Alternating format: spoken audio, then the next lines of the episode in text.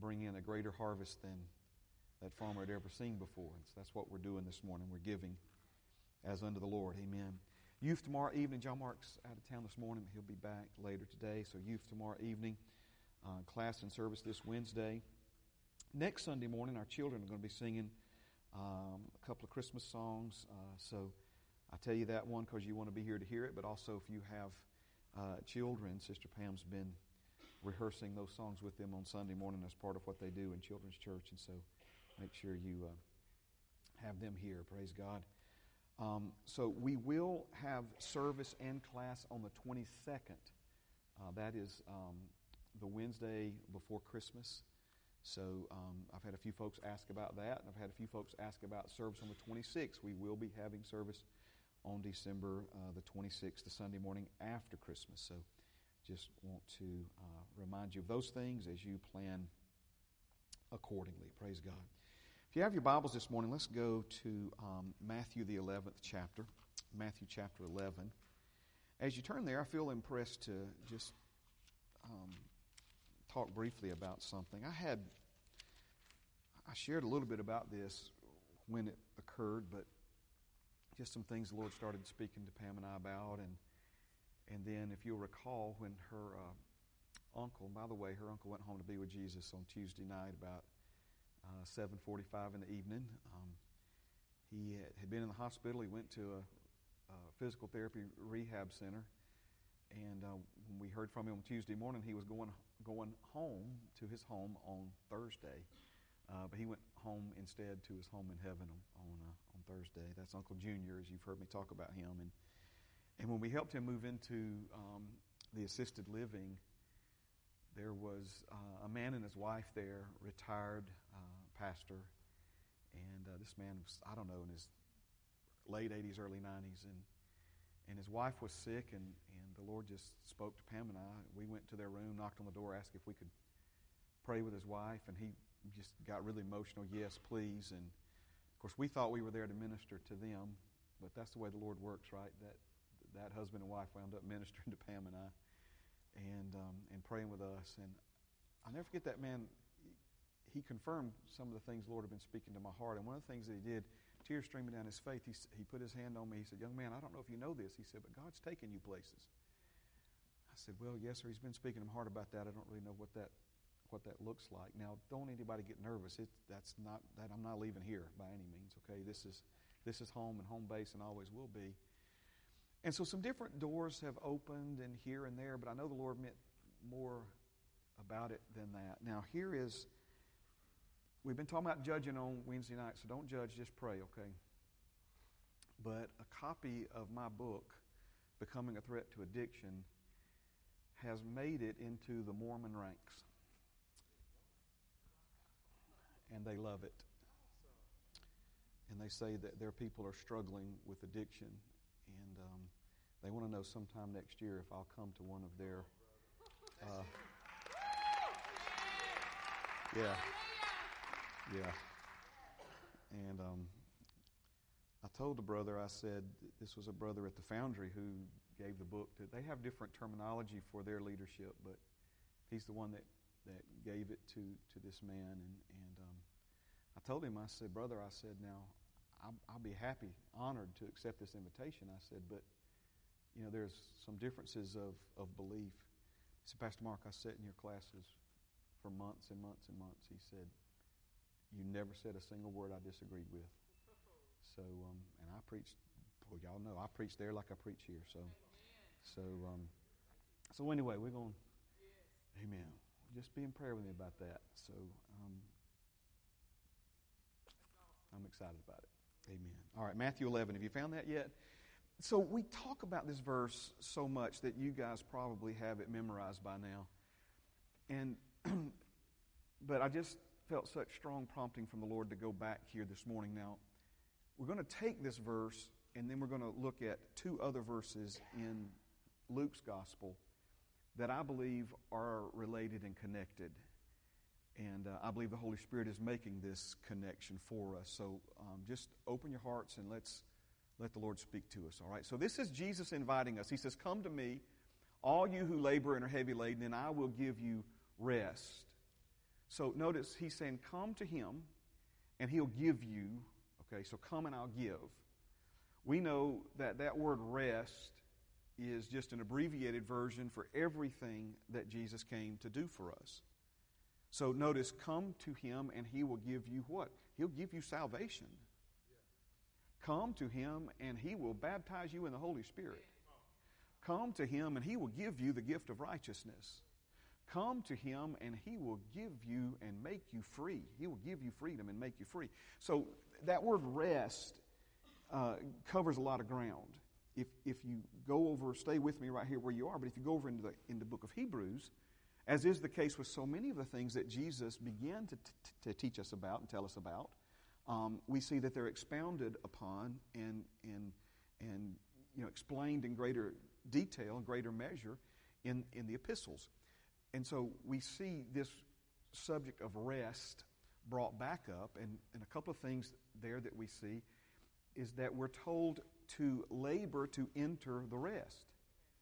And that there remains a place of rest for God's people. He's not talking about heaven, he's talking about in this life right now. That we enter into by faith. So when Jesus says, Come and I'll give you rest, he's talking about a gift that he gives to you, not a cheap gift. It, it cost him dearly but one that we can receive freely. But the verse, the passage, the instructions do not end there. Verse 29, Jesus continues to speak. He says, Take my yoke upon you and learn from me. Now, we've explained this in great detail both in class and in services here recently.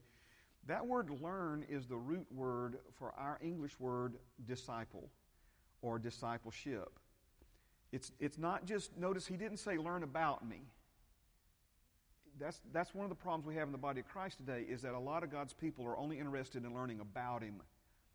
Jesus said, Take my yoke upon you. He's offering it to you, but he's not going to force it on you. You have to take it. It's something you have to take. He's offering it, he's extending it, but you have to take it.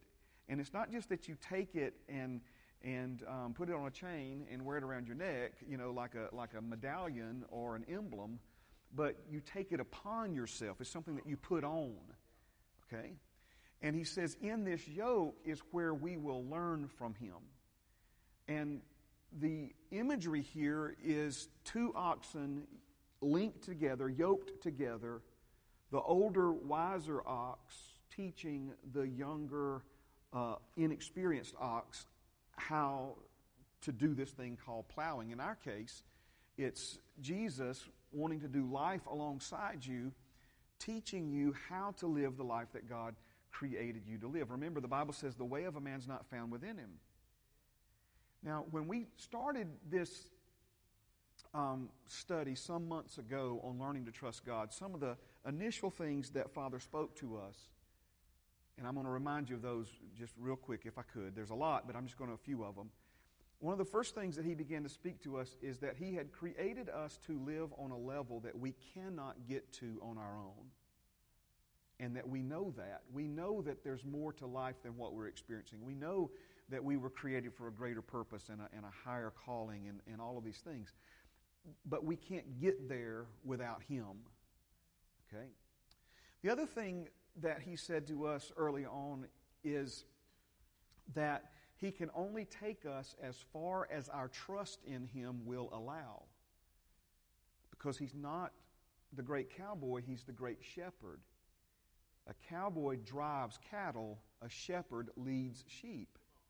And so Jesus is wanting to lead you into what I like to just simplify by saying your best life.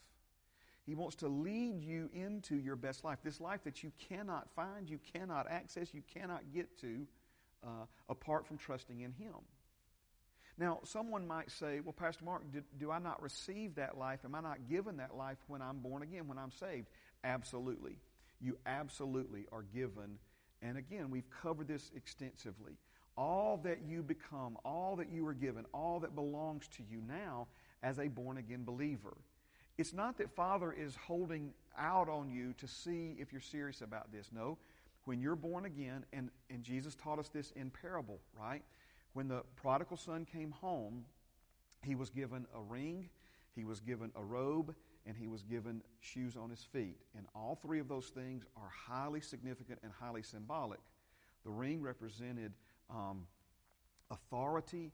Uh, in, in, other words, he could now operate in the family name and do business as, as, a, as offspring of that family, as, as that man's son again. The robe represented his standing, his position in that family, and the shoes represented freedom. And so he was, he was restored uh, back to sonship. Now remember, though, this young man didn't come home to be his daddy's son. He came home to be a servant in hopes that he could one day work his way back into his father's good graces and right standing. And so this is where, again, so many of, of God's children are. They've come home to Father. They've, called, they've come to Jesus. They've received this gift of salvation and everything that it includes, everything that it involves, okay? But we didn't come home to be sons. We came home to be servants in hopes that we could one day earn something from our Heavenly Father. And it doesn't work that way. Father will not owe you anything, but He will freely give you all things. So this is the take my yoke upon you and learn from me. So we see then that we receive this best life, amen, if you will, when we're born again. Jesus said, I've come to give you life, and I've come to give it to you in overflowing abundance without end. Amen. That's what he told us in John 10 10. That's what he told us in John 3 16. So a lot of folks, though, get born again and they're wondering when all this abundant life part's going to kick in. Because, you know, in other words, they, they almost feel like disillusioned, you know, that somehow they were, they were misled, that, that all this promise of change, all this promise of, of things being better, you know, where is that? Well, it's given to you, it's deposited, if you will, uh, in the spirit part of your being, and that's how you access it. But notice the, how Jesus continues. He says, You've got to take my yoke upon you and learn from me. For I'm gentle and lowly in heart. And notice what he says, and you will find, you will find rest for your souls. Now, your soul's not your spirit. See, you have been blessed with every spiritual blessing in the heavenly places in Christ Jesus. But you're a three dimensional being. You are a spirit, you possess a soul, and you live in a physical body. And so, what you've been given will pretty much make little to no difference in your life until it's revealed to you in your mind. Your soul is the part of is your mind, will, and emotions. Your, your, your, your soul is that part of you that, that, that realizes, that, that begins to, to think as a child of God. You see, it's one thing to be an heir of God and a co heir with Jesus, it's another thing to think like somebody who's an heir of God and a co heir with Jesus. It's one thing to be made a child of God, a son or a daughter of God. It's another thing to think like somebody who's been made a son or a daughter, a child of God. So, this is why he says, You've got to learn from me. And as we learn from him in this yoke of discipleship, this is where we find, where we discover, where we come to the understanding of and the realization of everything that we've already been made, everything that we've already been given, everything that we've already been called to, everything that we already possess. Now, I could give you all kinds of verses. I'm, this is really just trying to set up what I'm here to say to you this morning so that what I say to you this morning will have greater impact. All right? How about this one? I'll just give you one. I'll give you more than one. But Second Peter says, that you have been given all things that pertain to life and godliness. Not will be, have been given. How about this one? You have received not the Spirit of this world, but you have received the Spirit who is from God, so that you might know the things that have been freely given to you by God. Not so that you might know what God is interested in giving you one day if you play your religious cards right, no, what you have already been given by God. Come and I'll give. Learn and you'll discover. Come and I'll give. Learn and you will find. He goes on to say, For my yoke is easy and my burden is light. Now, I want to connect a couple of verses together, then we're going to just talk about them the time we have remaining. Go with me now to Luke chapter 9. Luke chapter 9 and verse 23. Luke chapter 9 and verse 23. we're going to let the Holy Spirit help us answer a question that I've had for years and, and have at least a decent answer for, but one that um, I've asked the Lord, one that I've been asked by other people now um, for many, many years. Okay, and I think the Holy Spirit's going to really open our eyes to it. Are you, you in faith with me about that? All right. Luke chapter 9 and verse 23. Then he said to them all, so notice now, this is not just a select group. This, this is like back to come to me, all you who labor. This, this is um, open invitation to whosoever wills, how he says it in, in another place, okay? Then he said to them all, If anyone desires to come after me. Let me read the rest of it, but I'm going to come back because we need to, a little more understanding of what it means to come after him. If anyone desires to come after me, let him deny himself and take up his cross daily and follow me. All right? Now, when he says, come after me, he's not just being redundant or repetitive. In other words, you think, well, come after me and follow me is the same thing. No, it's not the same thing. When he's saying, if you want to come after me, we've been talking a little bit about this on, on Wednesday night. He's, he's basically saying, if you want to fulfill your purpose and destiny the way I fulfill my purpose and destiny, if you want to live the life that God created you to live the way I've lived the life that my Father put me on this earth to live, he, he's not just saying, come after me. He's not just saying, um, you know, how about you ever heard the expression? We might say it this way someone followed in his father's footsteps. Okay. Um, you know, we use John Mark as an example. He, some, some, some might say he's following in my footsteps because now, you know, he's um, moving away from nursing and moving into ministry. Well, it just simply means, uh, obviously, his heavenly Father's footsteps is the one he's ultimately following. And I'm just trying to show you. We talk about. Um, uh, I don't know if any of you here ever do business at Ken's Tire and Wheel. You know, uh, Ken Senior is in uh, in heaven now, and uh, and now his son has come in and has taken over that business. He's following in his father's footsteps. Okay, So when Jesus says, if you desire to come after me, he's, he's talking about the quality of life, the condition of life, the fulfillment of your purpose and destiny. If you desire to do this, then what do you have to do? You have to deny yourself. Now, denying oneself, what, what does that mean? It means you can't keep doing things your way. You, you, you'll never have the life God created you to live living how you want to live. And then he says, and take up his cross daily. Now, the daily part here is important because when it comes to our relationship and fellowship with God, there are some things you do once. And then there are other things after that that you do daily.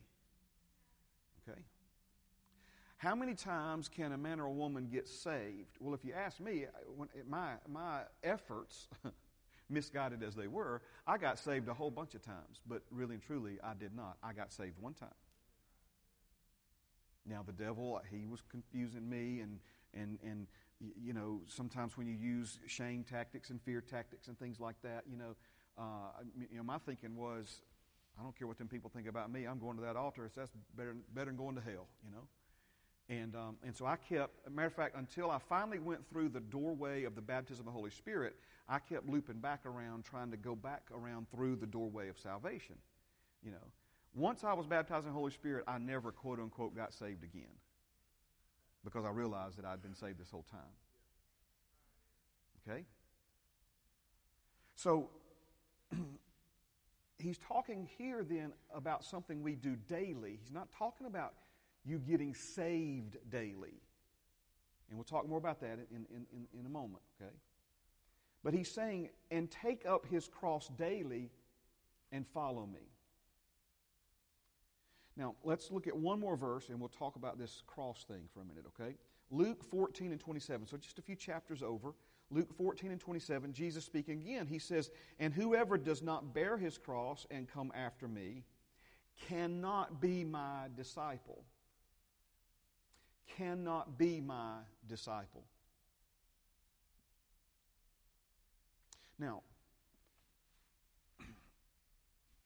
there is a difference between a son and a daughter of God and a disciple of Jesus. If you come to him, what did he say? What did he say? He would make you a son. That's what Jesus does when you come to Him. He makes us sons and daughters of God. And according to John 8, when He makes you a son or a daughter of God, He said that you will abide in Father's house forever. You will abide in Father's house forever. But let's go back to the prodigal son who came home. And he's not a prodigal anymore, he came home, right? But this prodigal son who came home, was he restored to sonship? Absolutely. This, by the way, that parable is a parable that Jesus taught us, a story that he told us to help us understand, first of all, the heart of our Heavenly Father for us. Amen? But then also to help us understand some of the, the, the hiccups and, and holdbacks and hindrances that we deal with when we come home to Father. So notice the whole time that, that he's putting the ring on his finger, the robe on his back, and the shoes on his feet, that he's saying, I'm not worthy, I'm not worthy, I'm not worthy, right? And yet, this father's going, Oh, well, I didn't realize you wasn't worthy. Give me that ring back then. Oh, I didn't realize that you. In other words, obviously the father has a different opinion about these things than that young man. Reckon who's right in this story. Reckon who's right in this story. Is the father right for restoring us? Remember now, we've been made sons of God not based upon our behavior, our performance, our good looks, our talent, our skill, our wealth. We've been made sons and daughters of God because of a price Jesus paid, not because of one we paid. Amen. He bought and paid. That's why the Bible says he's not ashamed to call you his brothers and his sisters. Not ashamed at all. Why would that even be an issue of him being ashamed? Because a lot of us still act like anything but a child of God. Amen or oh me on that one?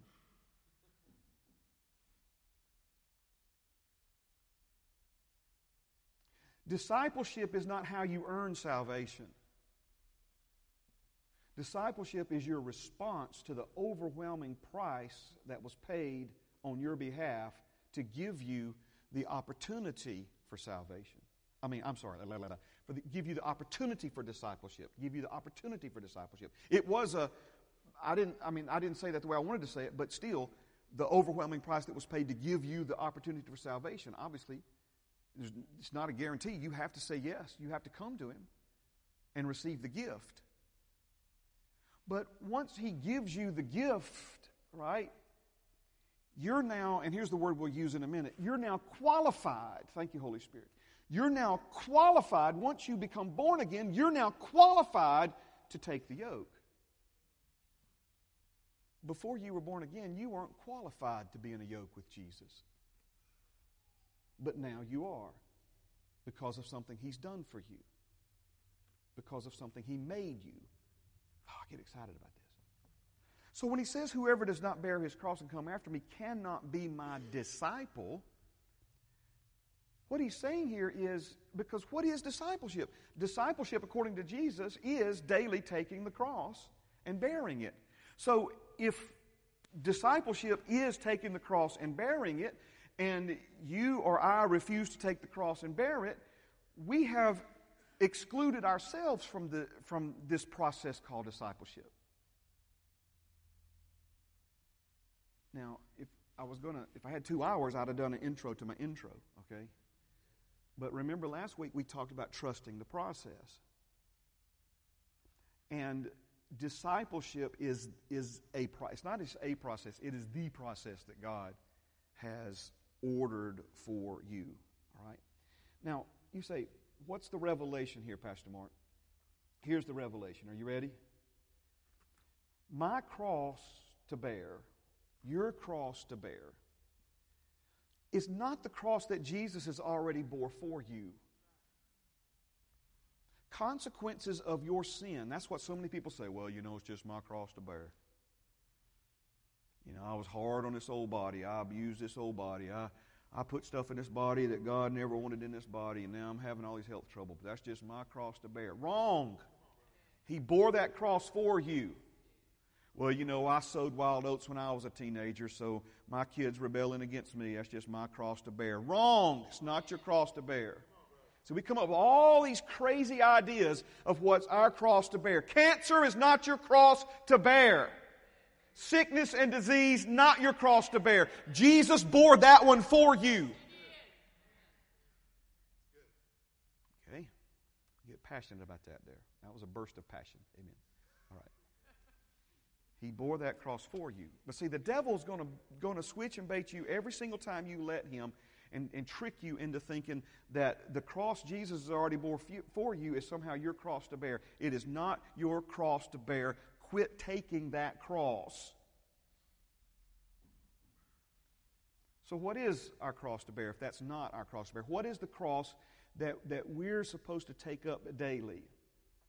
Some of you are already ahead of me, right? My cross is Jesus' yoke.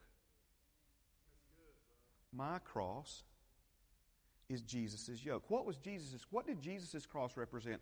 Jesus' cross represented the hardest part of everything he came to this earth to do for us. It represented the hardest part that he had to humble himself, submit himself to the, the sacrifices that he had to make. Remember now, in order for Jesus to die on that cross, he had to deny himself. Remember, he said, Father, if there's some other way, if there's something else we can do here, but not my will, your will be done. He is, he is yielding and submitting his will to Father's will. Let me say it another way. I'm going to try to simplify it.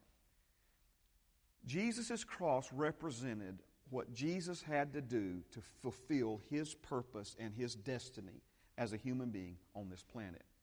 What does your cross represent? Your cross represents what you have to do, where you have to surrender your will, what you have to be willing and, and the effort that you have to be willing to put forth and the commitment that you have to be willing to make and follow through on in order for you to fulfill your purpose and your destiny in Father's kingdom on this earth.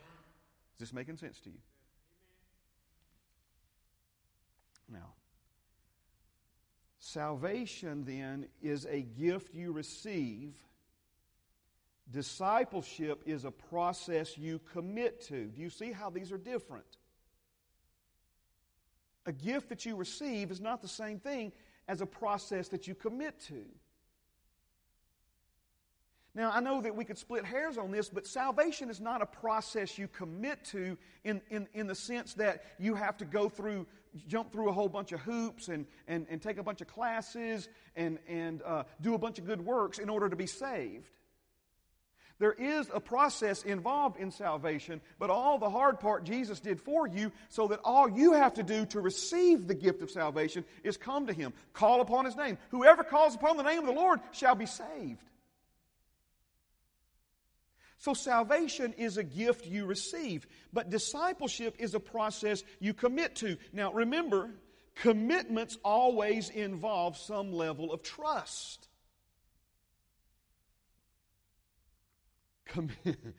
Amen. Think about that now. So, your salvation is not based upon works, but your growth and development in the things of God is.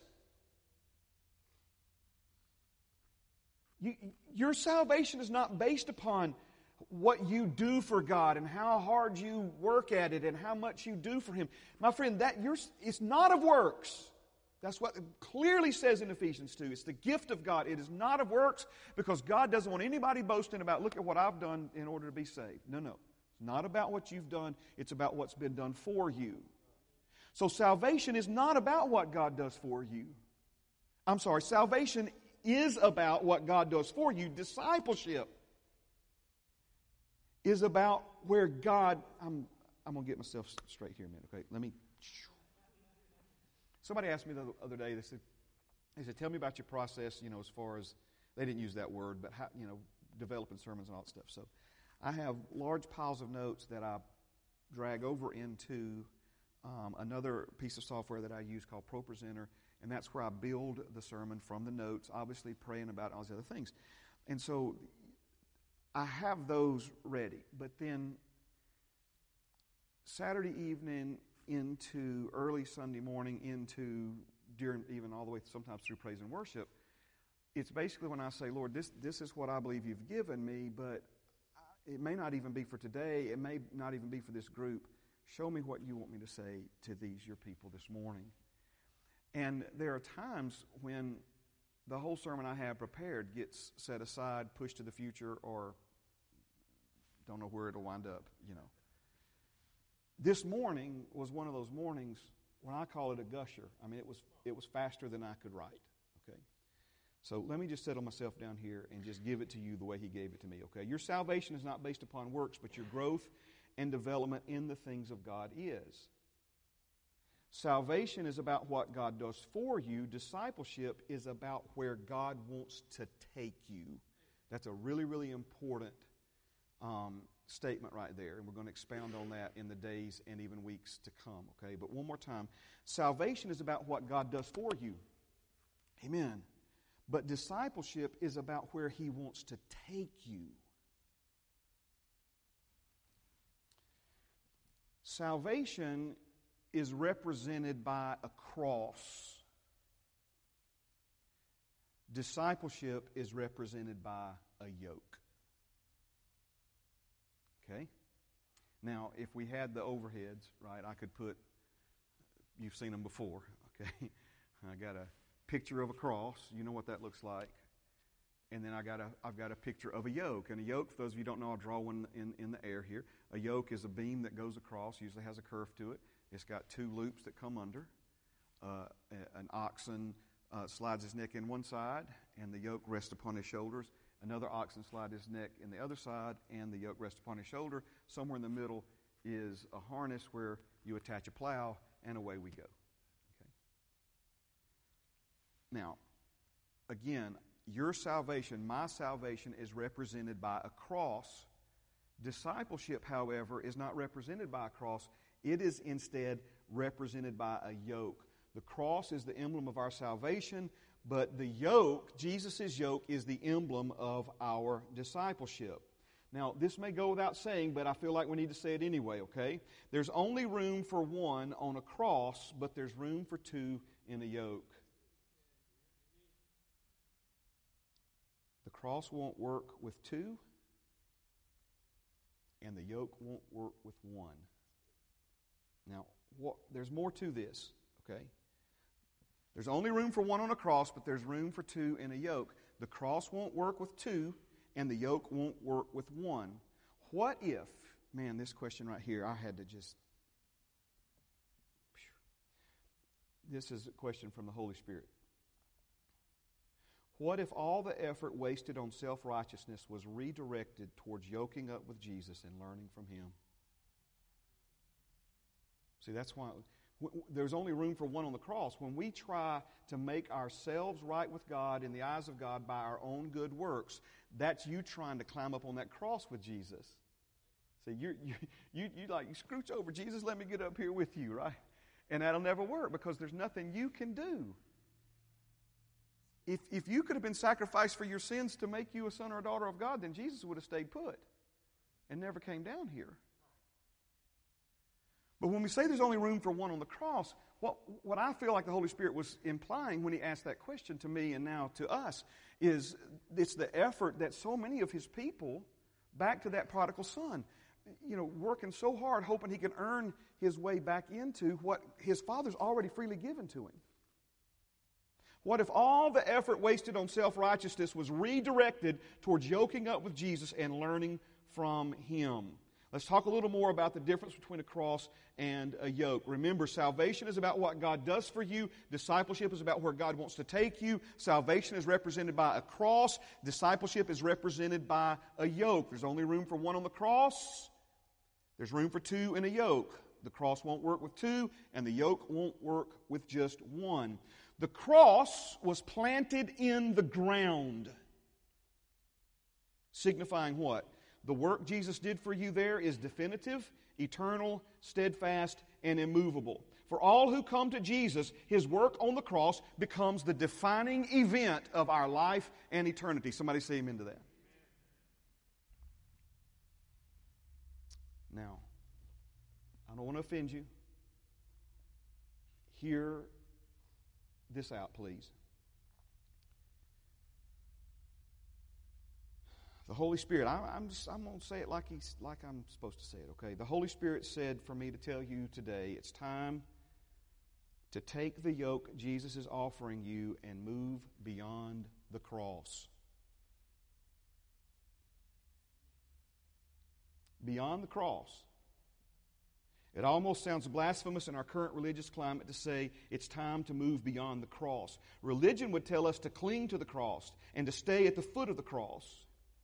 The cross is where you come to be washed. The cross is where you come to be transformed. The cross is where you come to be made new and to be made ready for the life journey prepared for us before the foundations of the world. What happens at the cross is a qualifying experience. The cross qualifies you for the life God created you to live. The cross qualifies you to become a dwelling place for God in the earth. The cross qualifies you to be a member of the body of Christ. The cross qualifies you for citizenship in the kingdom of God and all the rights and benefits that citizenship includes. The cross qualifies you to receive your inheritance as an heir of God and a co-heir with Jesus.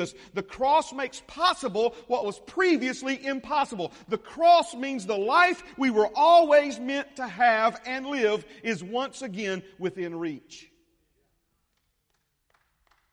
Sin separated us from God and disqualified us from fellowship with Him, ultimately making the life and destiny assigned to us from before the foundation of the world an impossibility. The cross makes possible and qualifies you for what was previously impossible and were disqualified from. If it weren't for the cross, you wouldn't qualify for the yoke. But because of the cross, we're now qualified for the yoke. Jesus didn't tell his disciples to stay at the foot of the cross. Is that what he told them to do? He told them to never forget what he did for them there. But he told them to go. Go first to Jerusalem and receive power from on high, and then go into all the world and proclaim the good news. He told them to go cast out demons. He told him to go speak with new tongues. He told him to go lay hands on the sick and the sick will recover. You see, the cross represents your salvation, and my friend, my brother, my sister, it's eternally planted. In other words, it ain't going anywhere. But the yoke is not stationary, it's designed to travel. The yoke represents forward movement and progress. The cross represents what Jesus did for you, and the, rope, the yoke represents what Jesus wants to do with you. Clinging to the cross and remaining at its foot may sound spiritual, but for many, it's nothing more than an excuse to keep saying no to the yoke. If you're looking for Jesus this morning, you won't find him on a cross. You won't find him in a tomb. Thank God he went there. And he was there but he's not there anymore.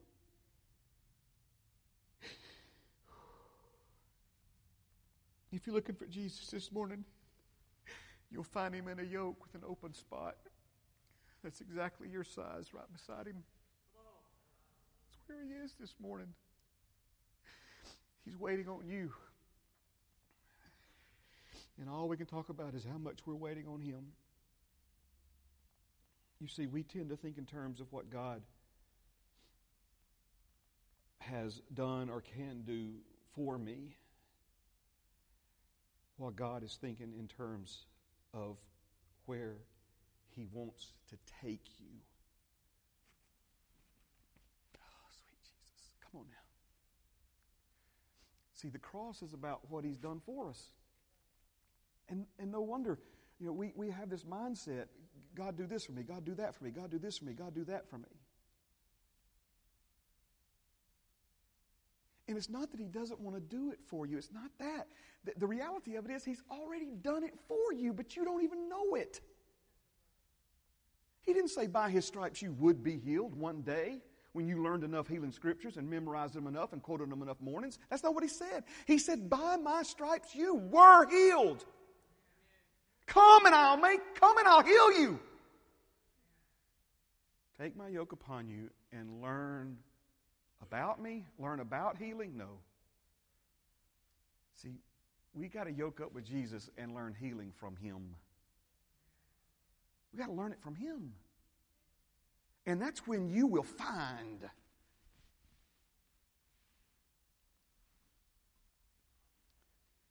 I know it sounds silly. I, I, I, have I have struggled with not anymore. I got the victory over it, I'm just telling you, but I have struggled with this whole writing thing. And I find out that a lot of people, that's just the devil, right? A lot of people, they, you know, you sit there and you, I should know better, but I'm just telling, just bearing my heart with you for a moment, right? I'm sitting there writing another book, and the devil's telling me, "Why? You're not a writer. You're you're an imposter. Who are you fooling? People know you're not a. You know what are you trying to do, right?" And and and I've, I've I just you know just struggle there. I'm like, Lord, please show me the answer. This is what He told me. I, I could. It's a long thing. I'm just going to give you the gist of it. Okay. Here's what He told me. He said, "Son, you came out of your mother's womb a writer." He said, if you'd have never, if you'd have never learned to read and write, you would have lived your whole life and died a writer, having never written a single sentence. It's, it's who I made you. See, as long as we're as long as we think we're trying to become something we're not, we're going to struggle. As long as you see yourself as addicted, trying to live free, as long as you see yourself as poor, trying to get some money, as long as you see yourself as sick, trying to find another uh, medicine or doctor, you see what I'm saying? This is, this is the way the enemy works in our, in our minds. June of 98, you know, somebody said, should we call you Brother Mark or Pastor Mark or Mark? I said, you call me whatever you want to call me, but the Lord said that if you know, if I was going to get my mind renewed to being a pastor, I need to start calling myself Pastor Mark. Amen. Again, I'm, that's not, you call me dude. I don't care. You know, so people, that's disrespectful. I don't, I don't, I don't, that's not, that ain't a, I'm not into that. You know me well now. I'm not into that. If I was into that, my name would be all over the signs and the, and the websites and the, the uh, vans and all that stuff, you know. Big picture of me on the back door. Come to Heritage. It's not who I am.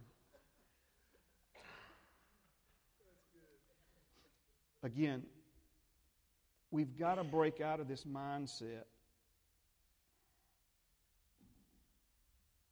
that thinks in terms of what God has done or can do for me. And we need to break into this mindset of thinking in terms of where He wants to take you. We've already received the offering. We're not going to receive another one. Offerings are not about what God's trying to get from you. It's, it's, it's about where He wants to take you financially. Not, but again, see, that's trust.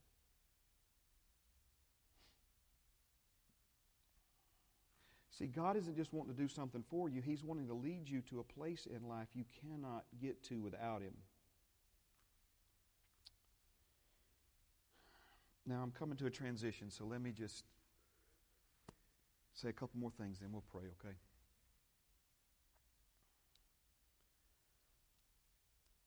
Most of God's children tend to go wherever they want to go. See, that's not a yoke, right? A yoke's going, when Jesus is already in that yoke, amen. I'm telling you, he, he, he knows exactly where you're supposed to go and he knows exactly how to get you there. But it's a commitment, right? So we tend to go where we want to go and then ask him to do something to help us when we get in a jam. Right? We do what we want to do, go where we want to go until we crash into a ditch, and then we need him to come and rescue us. And I don't know about you, but I, have lost count of how many times he has. It's not, again, it's not that he's even mad at us, you know, okay, I'm going to get you out one more time. No, I mean, it's like, But, but if, you, if you listen carefully to him, he's like, you know, when are, when are you going to get out of this pattern of life and, and, and take my yoke and let's, let's get you beyond this? Let me, let me give you uh, three letters and then three more letters, okay? Triple A or GPS.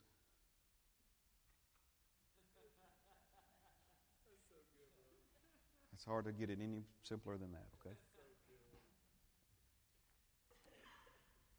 Is, is God the guy you call? Right? That's AAA. When you locked your keys in your car, when you got some problem, some issue, you, you call them to come and bail you out.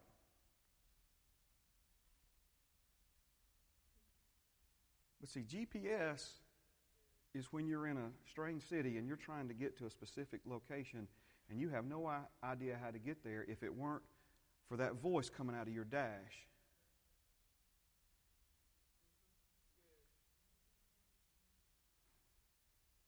Stay in these two lanes. Don't, don't even get in those lanes. You need to be in the second lane from the right Because the Holy Spirit, Jesus said, would show you things to come. Because in 300 feet, you're going to need to take a right hand exit. See, that's, that's GPS. See, that's, see, now we're going somewhere. Or we could turn the GPS off, drive around a strange city till we run out of gas, and call AAA.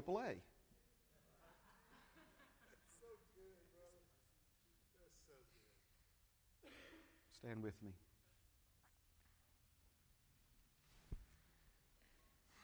He knows how to get you. Listen to me now. See, th- this is the thing. Some of us, we don't, we don't even know what we want. You know, it's like a couple that's been married for 40 years. What you want to eat tonight, honey?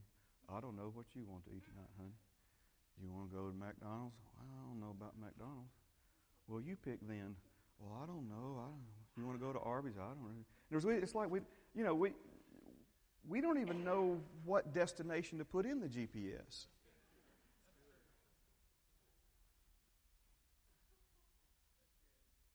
But God does. God does.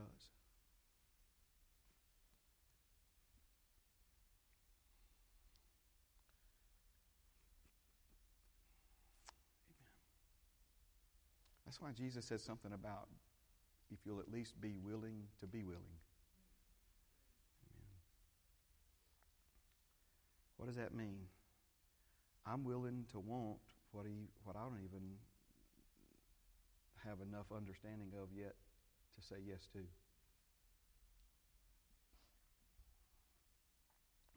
Father, we come before you now. We say thank you for the cross. We say thank you for what's been done for us on that cross. No other blood, no other being in all the universe was qualified other than Jesus. To die for us, to die as us, to make us your sons. It, it took your son to make us your sons. He had to become a man so that men and women could receive these highest of gifts and these highest of honors. Father, 10,000 years from now, we, we will still not have adequately said enough thank yous for the cross. But you're calling us to move beyond it. You're calling us to take the yoke that the cross qualified us for.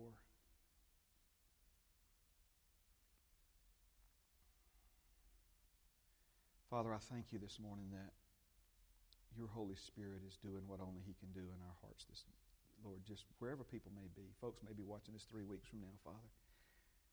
Even then, doing what only He can do, stirring us deeply, profoundly,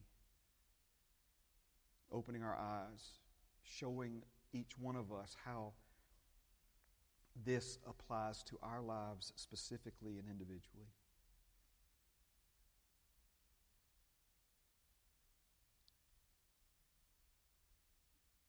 Father, we will,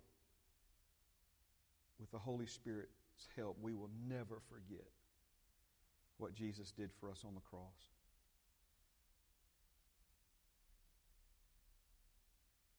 But may our understanding of your great love and gift and sacrifice be what motivates us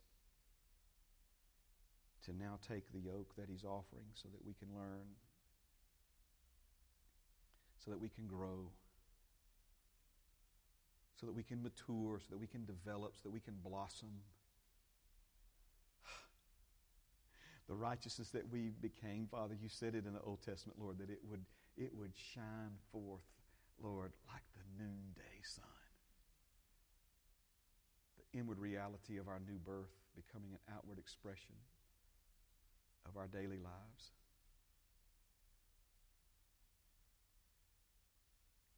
Father, thank you again for, Lord, certainly the people that are here, but Lord, it's more than just people showing up in a room. Father, it's their hunger and their desire for your truth and wisdom in their lives, Father, that, that draws these things from you through me to them today. We give you honor for it and praise and thank, thanksgiving for it, Father, in Jesus' name. Amen. And amen. Amen. Thank you so much for being here this morning. Thank you for those who tuned in online. Go in peace. Tell somebody around you good things coming. You'll be blessed. We'll see you Wednesday, if not before.